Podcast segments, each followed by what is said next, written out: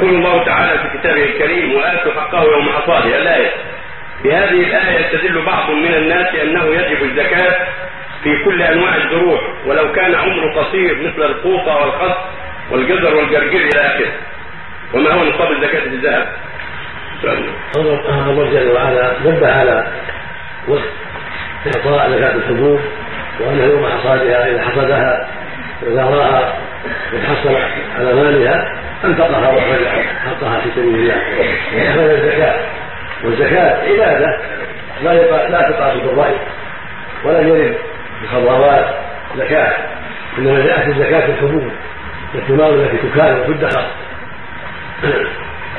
وينتفع بها حالا ومآلا. هذه محل الزكاة. وأما الفواكه تمكن في الحال ولا تدخر ولا تكال ولا تودم هذه ليس فيها زكاة كالبطيخ وأنواع الفواكه. ما عدا العنب فإن فيه زكاة التمر إذا بلغ النصاب قبل العشر نعم.